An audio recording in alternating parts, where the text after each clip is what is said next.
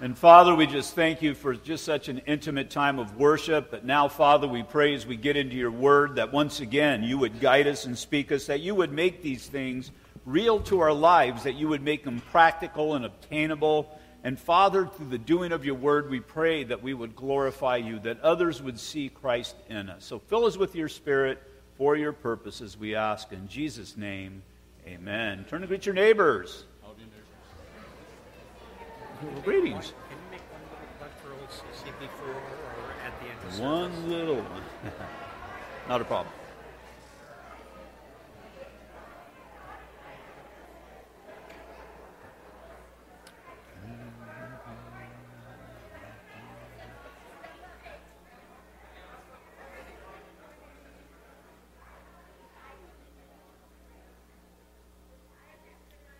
Hello. Hi, Bertie. Well, it's that time of the month that we have our young theologians to come.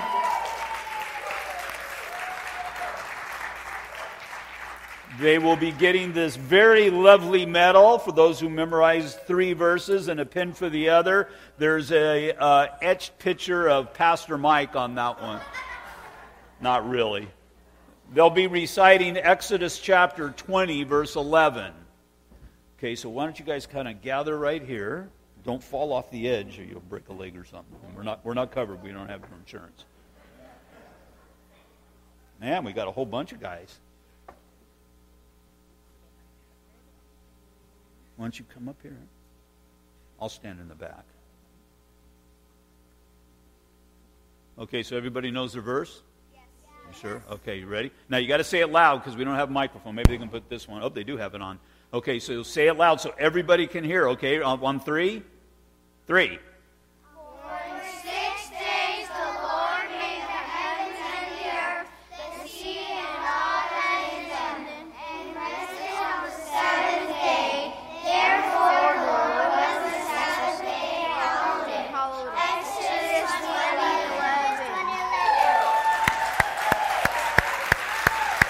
All right, guys, go ahead and go back that way. Go back around.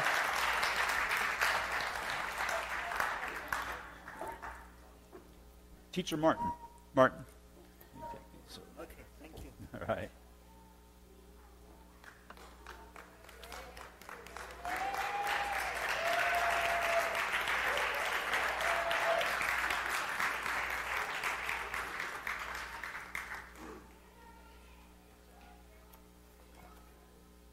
Here at our church, we use the Answers in Genesis curriculum. It's based on apologetics. We're, we're trying to teach our children to give a reason for the hope that is within them. And so we go through creation, we go through the scriptures.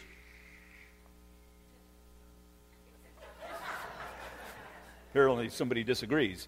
Um, and, uh, and it's just because we know that they're going into secular school, a lot of them, and they're being taught things contrary to the Bible. And so we're not just teaching them biblical facts, we're also teaching them how to come up against those things that are contrary to the Scriptures. Again, we have take-home sheets with our with our uh, that we give to the children.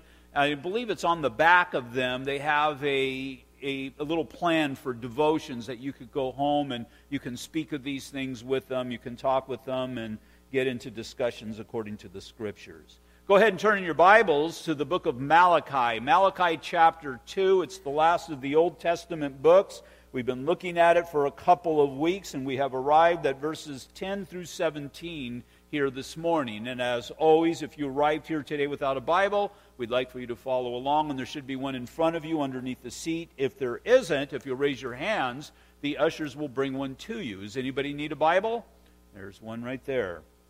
As you're turning there, we had our men's retreat last week. It went very well. As far as I know, they all came back home, and uh, it was just blessed of the Lord. And then yesterday we had a funeral here. Uh, Sally, her sister, had passed away a few weeks ago, and we had a memorial service. Um, that all went well. Six people made a commitment to Christ, and so that was a good thing. And there was a couple guys up at the retreat that committed or recommitted their lives to Christ as well. So God, God is definitely very good.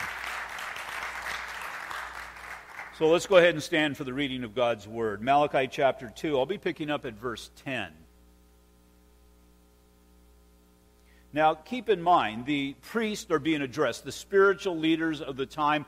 God, through Malachi, is making charges against the, the priesthood and the things that they're doing. Verse 10 Have we not all one Father? Has not one God created us?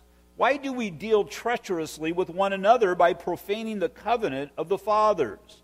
Judah has dealt treacherously, and an abomination has been committed in Israel and in Jerusalem. For Judah has profaned the Lord's holy institution, which he loves. He has married the daughter of a foreign God. May the Lord cut off from the tents of Jacob the man who does this, being awake and aware, yet who brings an offering to the Lord of hosts. And this is the second thing you do. You covered the altar of the Lord with tears, with weeping and crying. So he does not regard the offering anymore, nor receive it with good will from your hands. Yet you say, For what reason? Because the Lord has been witness between you and the wife of your youth, with whom you have dealt treacherously. Yet she is your companion and your wife by covenant. But did he not make them one, having a remnant of the Spirit? And why one? He seeks godly offspring. Therefore, take heed to your spirit, and let none deal treacherously with the wife of his youth. For the Lord God of Israel says that he hates divorce it covers one's garment with violence, says the Lord of hosts. Therefore, take heed to your spirit that you do not deal treacherously. You have wearied the Lord with your words, yet you say, In what way have we wearied him? And that you say, Everyone who does evil is good in the sight of the Lord, and he delights in them. Or, where is the God of justice? Lord, we know where the God of justice is. You are seated upon the throne. And Lord, as we look at these concepts written so long ago, make them real in our lives today. And Father, I pray that you would cause us to regard to how we deal with one another, how we minister to one another, and how we treat one another. That, Lord, it would be far from us that we would deal treacherously with one another. And so, Father, as we see the priesthood, those who were to be representing you to the people and the people to you, have become corrupt, I pray, Father, that we would be pure in all of our ways in your sight, filled with the Spirit, and, minister to your glory, we ask. In Jesus' name, amen. Go ahead and be seated. There's only one relationship that mankind has that the dedication to it is to be on par with our relationship with Jesus Christ. Not as important as our relationship with Jesus Christ, because that's of the utmost importance. But our dedication to it is to be on par with our relationship with Christ, and that would be marriage. As far as the marriage relationship, we're told in Ephesians 5:31, for this reason, a man shall leave his father and mother and be joined to his wife, and the two shall become one flesh. Concerning our relationship with Jesus Christ in Galatians 3:28, there is neither Jew nor Greek, there is neither slave nor free, there is neither male nor female, but we are all one in Christ. There's the fulfillment of the image of God that is seen in man and wife as they are married together in Genesis 127 so god created man in his own image. In the image of god he created him male and female he created them. Husband and wife by design or to fulfill the image of god through their marriage. And then fourthly there is to be the joining together of a marriage and christ. We're told in ephesians chapter 4 verse 12 though one may be overpowered by another two can withstand him, and a threefold cord is not quickly broken. But that threefold cord that is not quickly broken, it can be broken. Now, obviously, there's lessons to be learned here of marriage, but we also need to see here, really, foremost, is our dedication to God and our dedication to the Word of God based upon a fear of the Lord, based upon a respect of who God is. Somebody you don't respect, you're not going to listen, you're not going to follow through. Somebody that you have the utmost of respect for, you're going to be front and center. You're going to be listening and you're going to be preparing to do. So, what God says when this threefold cord is, is broken, it's going to cause a lot of violence. What did it take to bring down the World Trade Centers? There was a lot of violence. You saw the explosions. You saw how things were falling apart, and you saw the fire. And then, almost surreal, before your very eyes, you saw those buildings come down. Now, those buildings were grand and glorious. I can remember we went back to visit relatives in New York. I think it was 1968, but the World Trade Centers were being built. And I remember as we drove by them, my aunts were telling me that these were going to be the tallest buildings in the world and, they became something that was a symbol of the New York skyline of American ingenuity, finance, and all of these things together. And really, what it did is it made them a, a, target, an effective target. But these buildings that were so strong and were so tall, they were reduced to rubble in even a matter of minutes. It caused, because of that, a broken nation, perplexed spirits, frustration, and even war. And we see that which should have been able to stand strong, just because it couldn't endure an outside attack, it got taken down. The magnitude of the commitment that we make in marriage speaks volumes even of the state of our society today. With the downfall of marriage that we have seen, we've seen the downfall of family. With the downfall of family, we've seen the downfall of state. With the downfall of state, we've seen the downfall of society as a result of downfall. Well, all of these downfalls, we've seen a downfall in our perception of God and who God is. And maybe that even works backwards because we have had a downfall in our perception of who God is. All these other things have fallen apart. But the fact of the matter is, this institution that God had determined that was going to stand so strong and be a monument between, well, as an example of his relationship with us, seen through the marriage relationship, it's been torpedoed. And it just as grand and glorious was the fall of the, the World Trade Center, and I mean that in a negative way, so has the same thing been in the institution of marriage. A couple of weeks ago, we saw the state of the heart of the religious leaders who do not fear God. We saw the leader who does not fear God, they give him no glory. They defile the worship that is due to the Lord. They spiritually and physically harm the people and their prayers are not heard. Last time we met, we saw the heart of one who does fear the Lord. Leaders who do fear God have a reverence for God. They are committed to His Word. Their life is marked by godlike character, or what we would call godliness, and they preserve knowledge. They preserve the knowledge of the Lord or, or the Word of God. It all works together. In Psalm 111, verse 10, we are told, The fear of the Lord is the beginning of wisdom. A good understanding have those who do his commandments, and his praise endures forever. Today, there's no fear of God in the land. If you would look at this land, if you would look at the landscape of America, if you were third party and look at it, you would come to that conclusion. There's no fear, there's no respect of God in this land. And let's take out the secular world. Let's look at what's called the church. Is there a fear of God in the church, even? I think you could even doubt that. How about this church? How about if we took a cross section of our church? Because this is where we are responsible. It's so easy to stand up here and say we're the perfect church and point fingers at other people. But that's not what we're supposed to be doing. See, every time we crack open the word, we need to crack open our heart. And we need to make an evaluation of where are we at in the sight of God. And so if we crack open our church, is there a fear of God? And then don't even look at the church, look at yourself. Look at yourself. Is there a true fear of God? A true fear of God that drives you in your obedience to the Lord? My wife and I, every week, we pray for our grandchildren.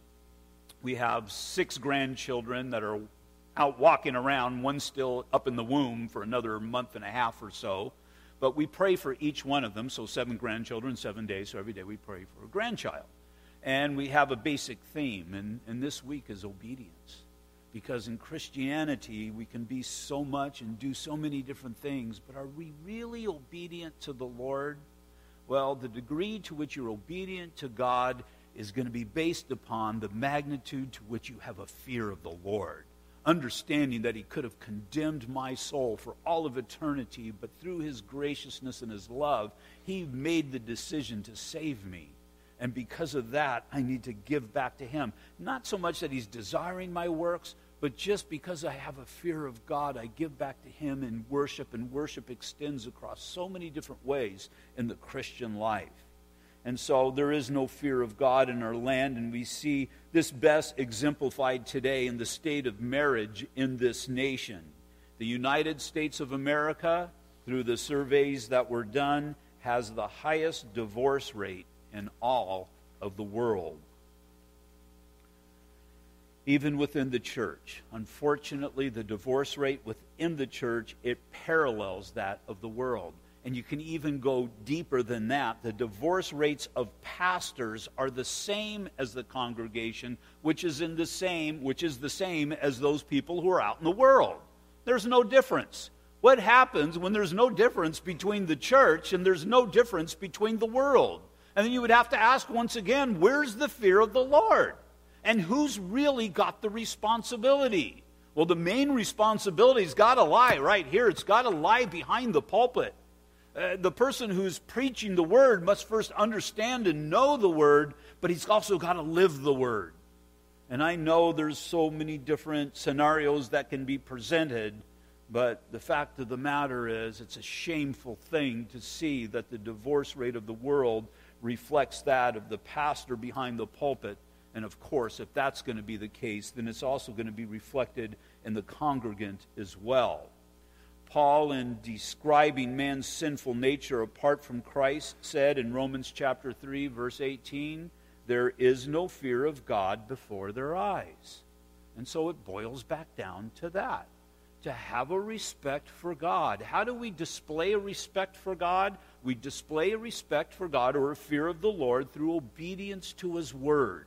And so we open up our Bibles and we look at the Word of God and are we being obedient to the Word of God? Or are we just coming to a Sunday sermon and just sitting in the pews once again and not really, well, not even really listening or not even hearing? We can all do the same thing. I can do the same thing up here, just teaching sermon after sermon. But as we see in the book of Revelation, in the chapter 2 and chapter 3, we see the Spirit speaking to the messenger of the church and he's speaking through that messenger. Now, the messenger of the church in those seven churches in Revelation is the pastor, the person that God's got in that place, and he's desiring to speak through that person to the congregation. And so, even as we go to Malachi today, what does God have to say to us? And it's not so much that this is a divorce thing, this is the this is just what God is using to convey the message of disobedience and a lack of fear.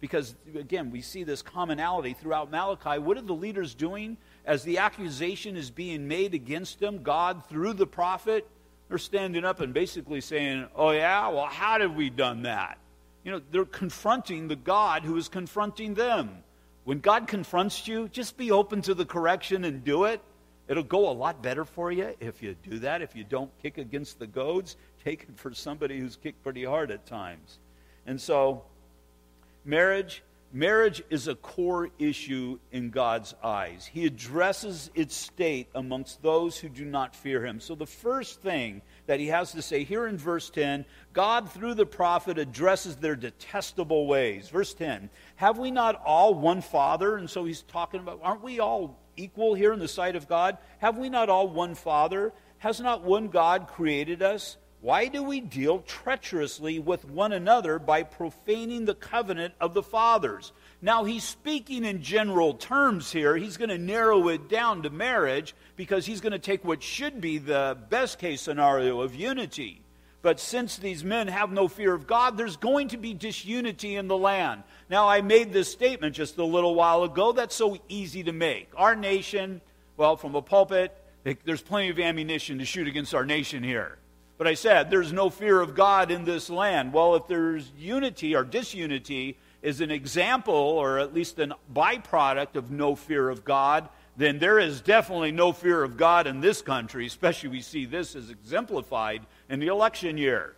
Now, I've been alive since 1957. I've been aware of these things. Probably I, the first election I can I remember when Kennedy was elected and Goldwater days and all of that, but probably Nixon was the first real election that I, I kind of understood everything that was going on, Nixon and Humphrey.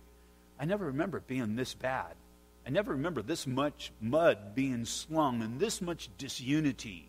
That if you come up against somebody with opposing point of view than you have, there's the name calling, there's the insulting, and everything else down the line. We live in a nation that we can no longer freely express our ideas. See, that's the essence of Christianity, that there would be a give and take in society of the exchange, free exchange of ideas. And we want to keep that because we know that what we believe is always going to overcome what the world thinks that they know.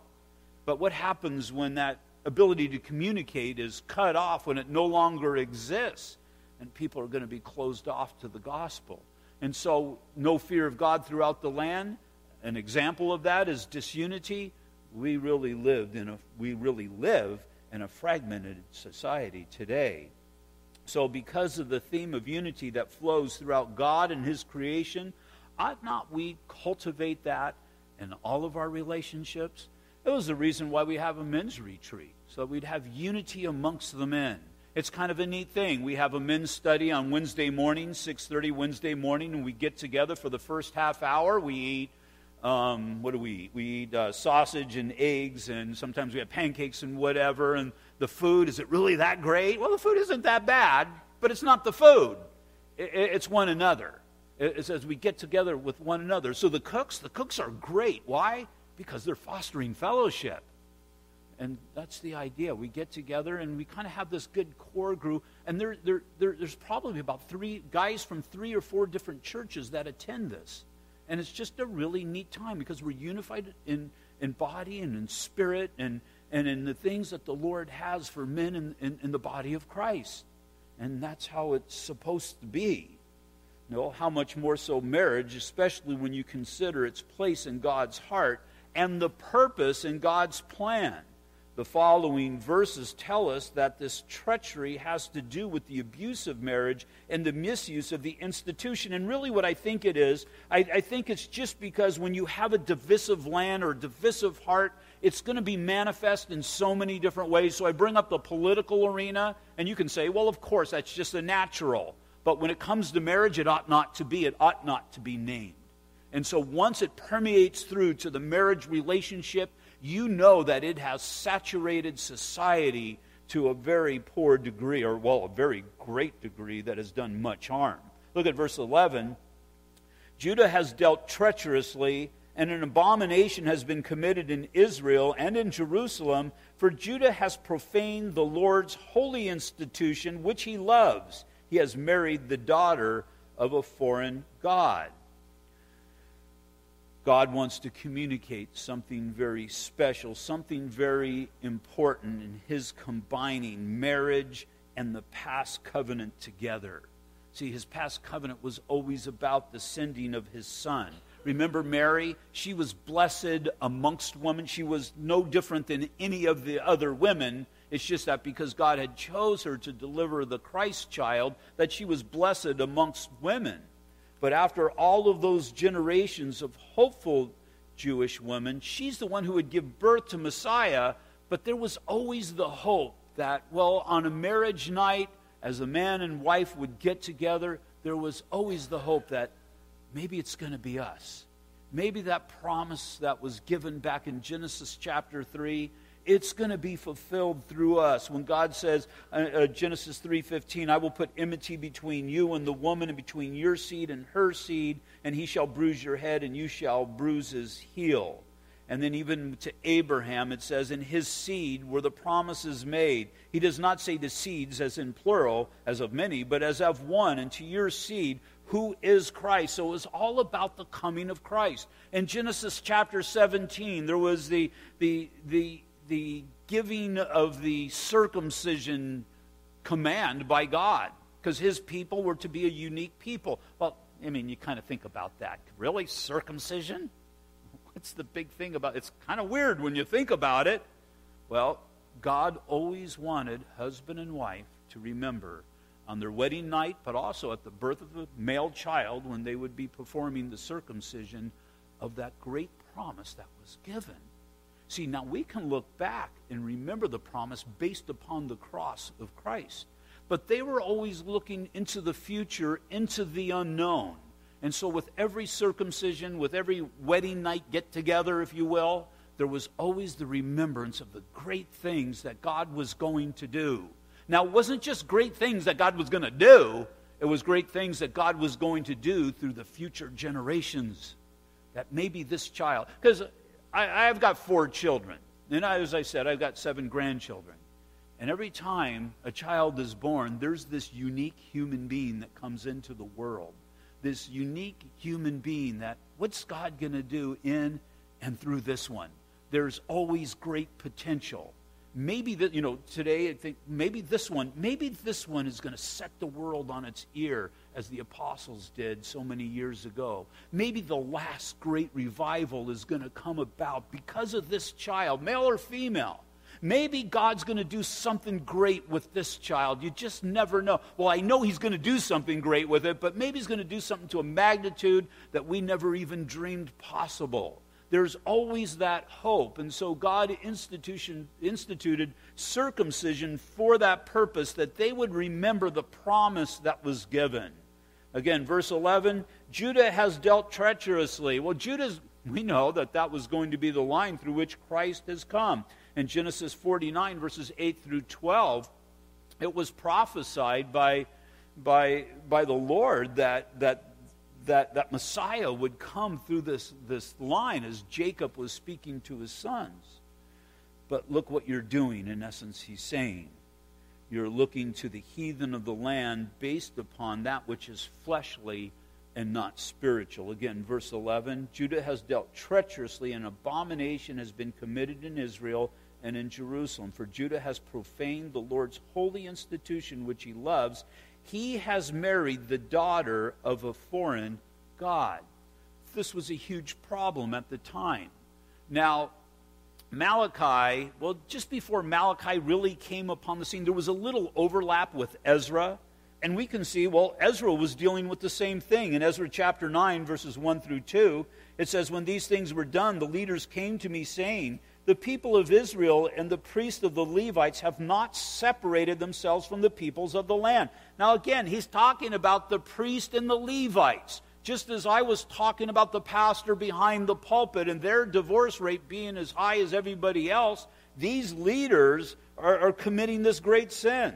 The people of Israel and the priests of the Levites have not separated themselves from the peoples of the lands with respect to the abominations of the Canaanites, the Hittites, the Perizzites, the Jebusites, the Ammonites, the Moabites, the Egyptians, and the Amorites. For they have taken some of their daughters as wives for themselves and their sons, so that the holy seed is mixed with the people of those lands. Indeed, the hands of the leaders and the rulers have been foremost in this trespass.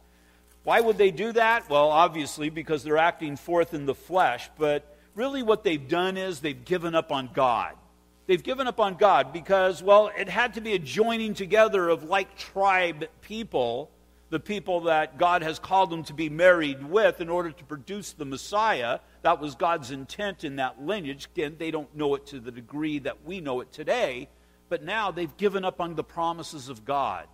And if you give up on the promises of God, you give up on the future that God has for you. And if you give up on the future that God has for you, what hope do you really have? Now, Malachi, he was a contemporary of Nehemiah, and again, we see these things reflected in Nehemiah. Nehemiah chapter 13, verse 23, it says, In those days I also saw Jews who had married women of Ashdod, Ammon, and Moab and half their children spoke the language of Ashdod. Now, when you see children here and in Malachi, just think future generations. It's just the future generations of the church, future generations of God's people, future, generations of the fulfillment of God's promises. And half their children spoke the language of Ashdod and could not speak the language of Judah, but spoke according to the language of one or the other people. So I contended with them. So what you need to see is the magnitude to which Nehemiah is upset here. Now, why would he be upset? Because you could just say, you know what? You do that, you're going to pay the price. Well, they're just being reestablished back from Babylonian captivity. Why did they go into Babylonian captivity? because they were marrying foreign women and they got involved in idolatry, and that's something that God was not going to stand for. He brought them into Babylonian captivity so that they would come to their senses, if you will, and then he released them, and now there's this great freedom. But Nehemiah saying they're going back to what happened before. And so he's not wanting to see that occur and says, So I contended with them. Now look to the degree that he's upset here. And cursed them, struck some of them, and pulled out their hair and made them swear by God, saying, You shall give your daughters as wives to their sons, and not take their daughters to your sons or yourselves. Uh, he was pretty upset.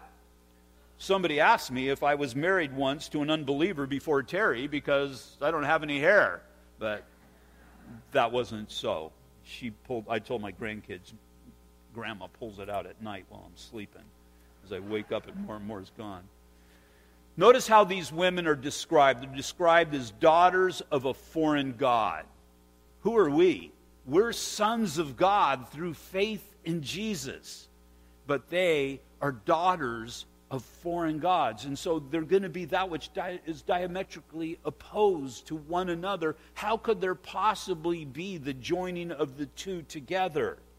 Very simple to understand. A foreign God will beget a fleshly world spirit. If they worship mammon, they will make money their priority. If they worship Molech, they will make lust their priority. To be a child of the living God, that will beget a godly spirit who will worship the Lord in all that they do. How can the two coexist? How can you worship lust or money or whatever it might be and worship the living God? Now, again, going back to what Israel was doing before they went into captivity, is exactly what they were doing. They still had the temple, they were still making sacrifices to God. The problem is they were also worshiping to the false gods on every high hill. Even when Aaron made that calf that went into the fire, and then he said, you know, we threw gold in and it popped out, and they were worshiping, he said, this is the God. And basically, what he's saying, this is the representation of the God who led us out of Egyptian captivity.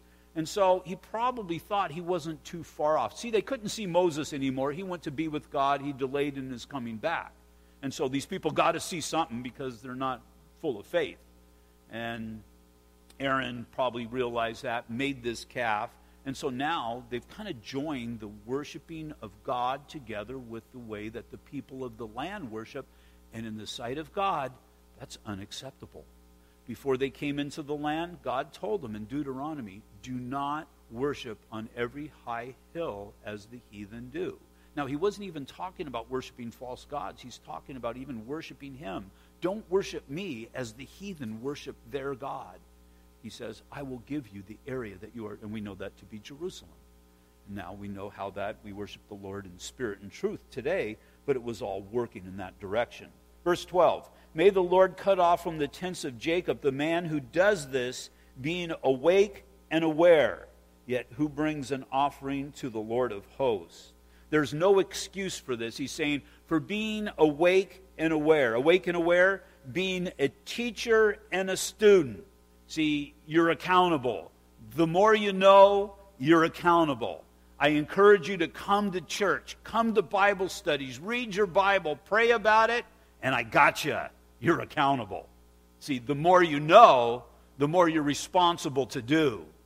And, well, it would be a greater travesty if I let you go off in your ignorance. But now that we do know, we're responsible to do these things. Jesus basically said when he gave that example in John chapter 13, Blessed are you if you do these things. So, how many people are there that sit in Bible study after Bible study, gather the information, assimilate the information, but just never do the information? You'll be held accountable to that. You'll be account- held accountable. If you sat in church and heard the gospel time after time after time and never made a commitment to Christ, now, when I say made a commitment to Christ, you've never surrendered your life to Christ, then you're going to be held accountable to that. To whom much is given, much is expected. And so, by being awake and aware, they're accountable before a holy God.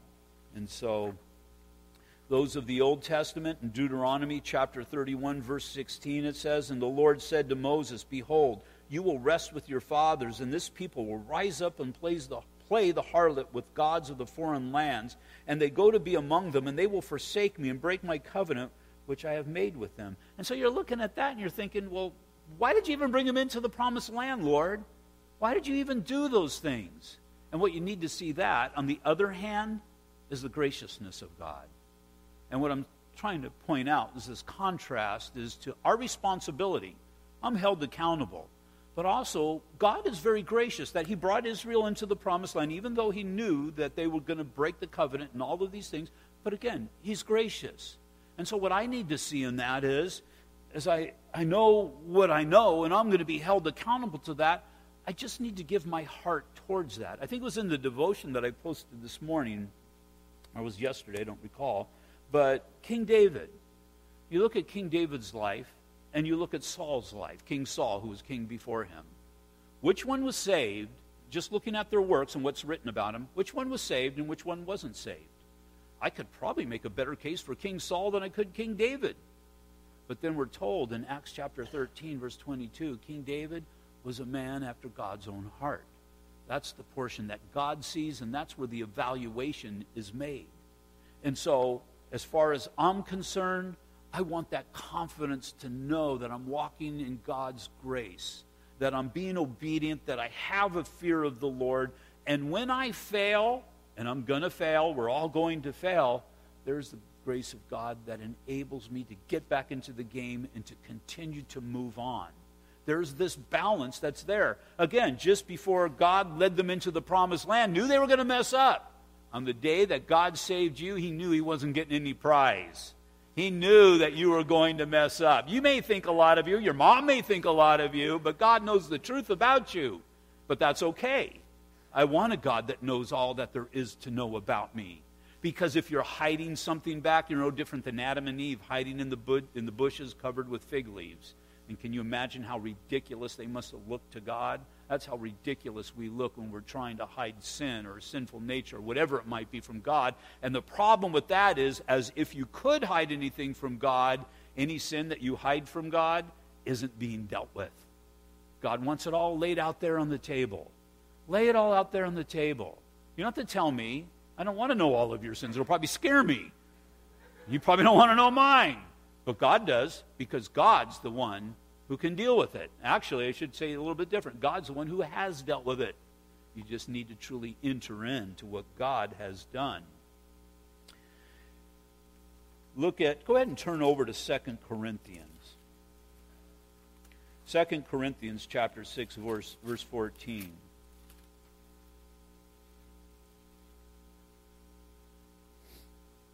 Now, we're not too up on commandments in the New Testament.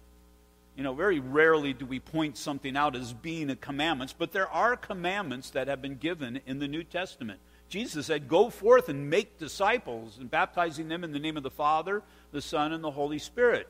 In Hebrews chapter 10, verse 25, we're told not to forsake the gathering together of the brethren. We're told to come to church. That's a commandment from God.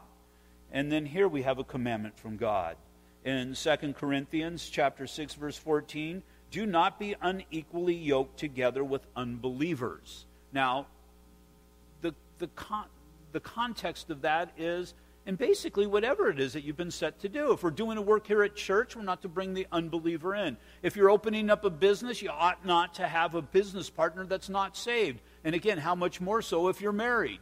Because the context here is yoked together two oxen that were yoked together were to go out to do a task.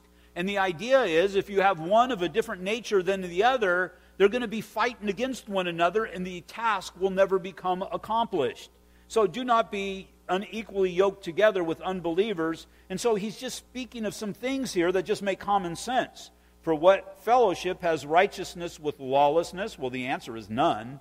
And what communion has light with darkness? The answer is none. And what accord has Christ with Baal? None. Or what part has a believer with an unbeliever? None. And what agreement has the temple of God with idols? None. For you are the temple of the living God. And so we're the Lord's. And if I am yoked together in marriage, if I'm yoked together in a business dealing, if I'm yoked together, whatever it might be, with an unbeliever, I'm not going to be able to glorify God through the life or through the business or through the marriage. And how could I possibly pray, God, bless that? Sal was there with me. This was in the early 90s. We were in a small group together at another church. And we had a guy in that small group. He had a business partner, and they had opened a, a, video store. And the problem is, the guy, in order to make more money, brought in X rated videos to the video store. And so the guy in small group brought this up and said, What should we do? Well, he has a problem, you know, obviously get rid of him and, and all, but he had a problem. He was yoked together with an unbeliever. The unbeliever thinks, well, that's no problem whatsoever. What's the big deal? We're here to make money, aren't we? Well, for the believer, it is a big deal. That although the purpose of the business is to make money, and there's nothing wrong with that, but not at any expense. And so we have to follow through in so many different areas of our relationships with this. And I've seen it in the marriage relationship with a believer. Go ahead and turn back to Malachi. Yoked together with an unbeliever.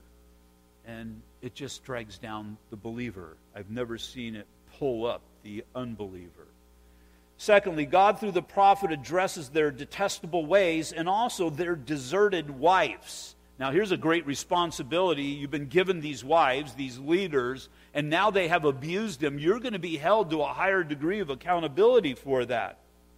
Verses 14 through 16. Yet you say, For what reason? Because the Lord has been witness between you and the wife of your youth, with whom you have dealt treacherously. She is your companion and your wife by covenant. But he did not make them one, having a remnant of the Spirit. And why one? He seeks godly offspring.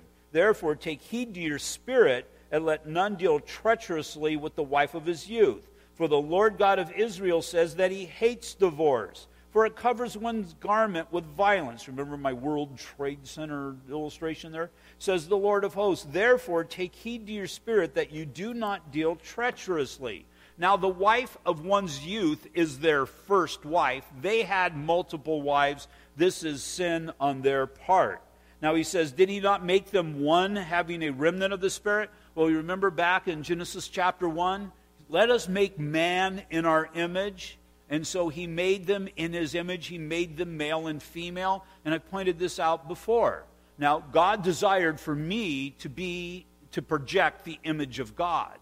But he knew I couldn't totally do it by myself. And so what did he do? He brought me a, a Terry Ladaney, this woman from Oklahoma decided he needed an Okie. Uh, sorry, Christian's over there too, and he's got a very serious look on his face. He's from Oklahoma as well. But he decided that's what he needed a Californian and an Oklahoman to make an image of God. And so what did he do? He joined us together because it says, To fulfill my image, I will make them male and female. Now, in my particular case, I can never fulfill the image of God through my ministry without this wife that God has given me, without my wife that God has given me. God had not called me to be single, hasn't called her to be single. Some people he has. But in this particular case, it was through the power of the Holy Spirit that he joined us together to be able to project the image of God. Now, when we got married in 1980, we weren't saved, and I had no clue about any of this, but it was all to lead for, well, to today, from this pulpit and maybe even something that he has for us in the future that is even more necessity more of a necessity for us to be yoked together. Now did he not make them one having a remnant of the spirit? Well we know that god created one wife for adam with even a portion of the power he could have created an adam and an eve and an yvonne and a yvette and so on down the line but it wasn't with the, it was with the power of the holy spirit that he created them male and female, and they were cleaved or they were glued or they were joined together.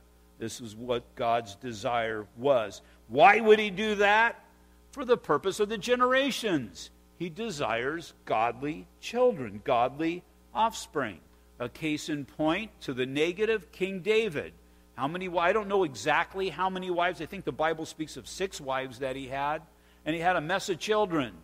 Now, I had four children, as I said. They were hard enough to keep tabs on just with four. Can you imagine if you had a mess of them? That's a biblical term. If you had a bunch, uh, if you had 20 kids, can you imagine keeping track and raising up godly children? You know, multiple wives, multiple kids. It's not a good thing. That was sin on David's part. First wife was the wife of his youth. Anything after that was sin. And really, where did the effect came? That came in Absalom. That came in, well, so many of his children caused him so many problems. They didn't seem to have a heart for the Lord or the things of the Lord. Well, David wasn't training them up in the way that they should go because he blew everything out of proportion rather than being obedient to the Lord in that area. So the Jew, well, there was the keeping of the covenant because they knew of the promises of God. Verse 16 For the Lord God of Israel says that he hates divorce. It covers one's garment with violence, says the Lord of hosts. Therefore, take heed to your spirit. Now, when it says spirit here, that's not the Holy Spirit. Take heed to your persona, if you will, that you do not deal treacherously. Deal, deal compassionately with the, with, with the one that God has given you. There, there, there's plenty of people here who've been divorced. There's no doubt about that. And I'm not speaking against that. I'm not saying they should have, but I'm not speaking against it. But use those things of your past to minister for God's glory today because of the fear of the Lord. Minister to people that you see that are having difficult days and hard times. Tell them of the violence that occurred in your life because of that divorce. Even when it was warranted, even when it was biblically warranted, it's still what I've seen. I've never been divorced, but what I've experienced, the people I've ministered to, it rips the heart and soul out of people. And it's an ugly, difficult thing. It's a thing that ought not to be even mentioned within the body of Christ, but unfortunately it is. But I also have seen in, in my life that remaining married, again, I've been married for 36 years, hasn't always been an easy thing when you're married to somebody perfect like me, it can be hard because you just can't live up.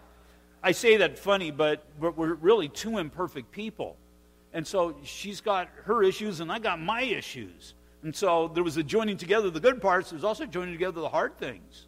And so it takes work over 35, 36, whatever, however many years. It takes work and it takes effort it takes overcoming one another. Never, there's no other relationship that you have to die to yourself more than you have to die to yourself in your marriage.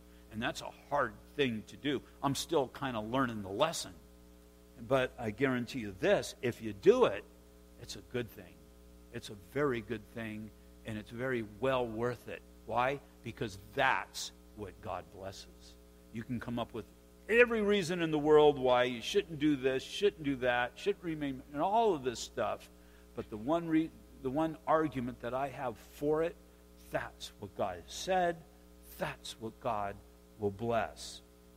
And then, thirdly, God, through the prophet, addresses their detestable ways, their deserted wives, and their distorted words. Verse 17 You have wearied the Lord with your words, yet you say, In what way have we wearied him?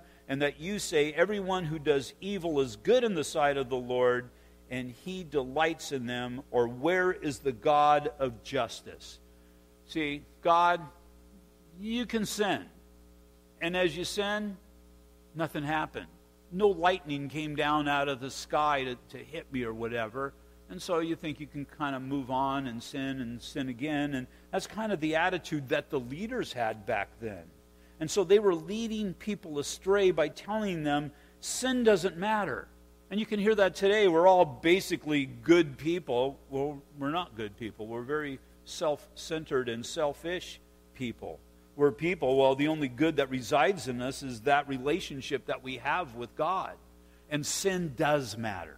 Sin does matter. We looked at this in, uh, in our Isaiah study a few weeks ago it causes the face of God to turn from us. The sin that these priests were committing against their wives by casting off their first wives and going, well, it says they were covering the altar with tears. That means that the wife was coming and making sacrifice and pleading with God for their situation.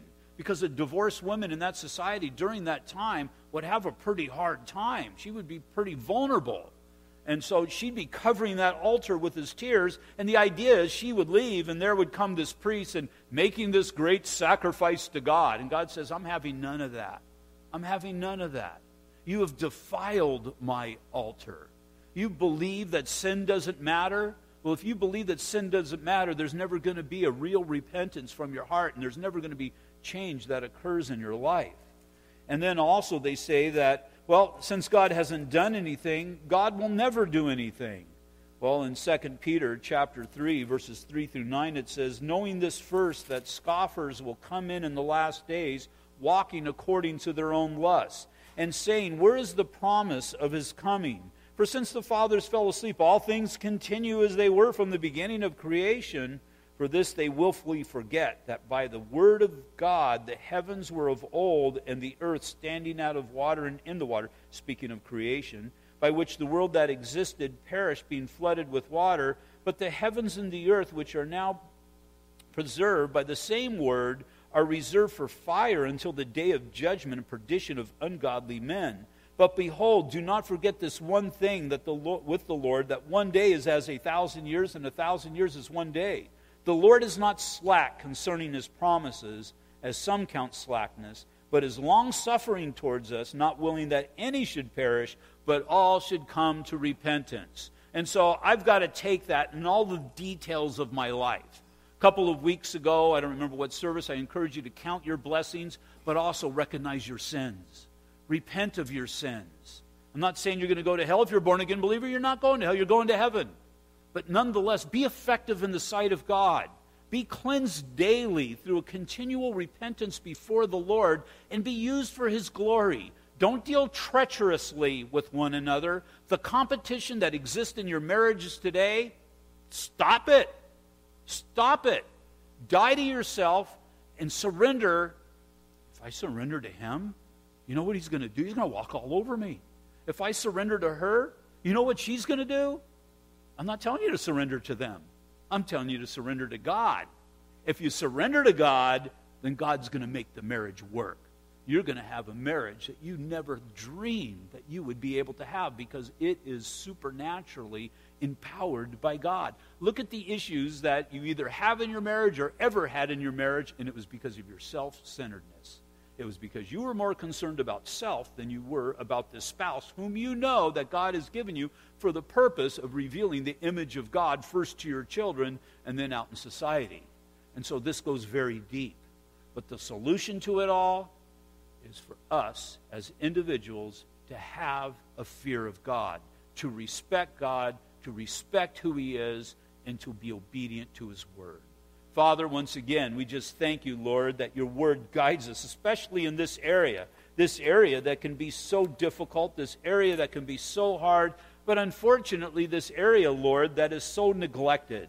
And so, Father, I just pray for those who are married here, Lord, that you would bless them. I pray, Father, through the word that was spoken here today, that you would enable them, Father, to find unity. We've got to start somewhere, and this is a great place to start. And so, Father, again, we know that you are God.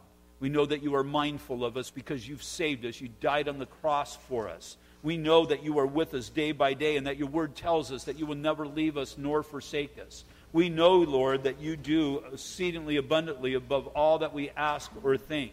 And so, Father, I pray that each born again believer here today would truly embrace that. As our eyes are closed and our heads are bowed right now, I just want to ask that everybody who is married here today, that you would just stand up and allow me to pray over you. Just stand up where you are with your spouse, and if your spouse isn't with you today, that's okay. Just stand up.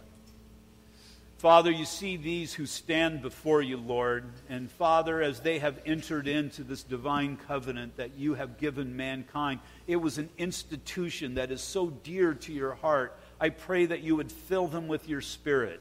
I pray, Father, that they would not be self centered, but they would be others orientated, especially those who are that person that you have given to them to care for and to minister to. Lord, I pray that the wives would respect their husbands. I pray, Father, that the men would sacrificially love their wives. And Father, if there's anybody here with an excuse why they should not do that, I would just give them the truth of why they should. It's just simply, Lord, because you have told us to do so. Again, this is what you bless. And so, Father, I pray that you would build this church and you would start at these marriages. That you would start at these marriages, that together they would become strong in their home, they would become strong in this work of ministry at the church, and they would become strong outside into society, Father. And we would see, Lord, you doing great things. And so, Father, we just thank you for this day. We thank you for your word, God, that you'd be glorified through all, we pray. In Jesus' name, amen. We all stand, please?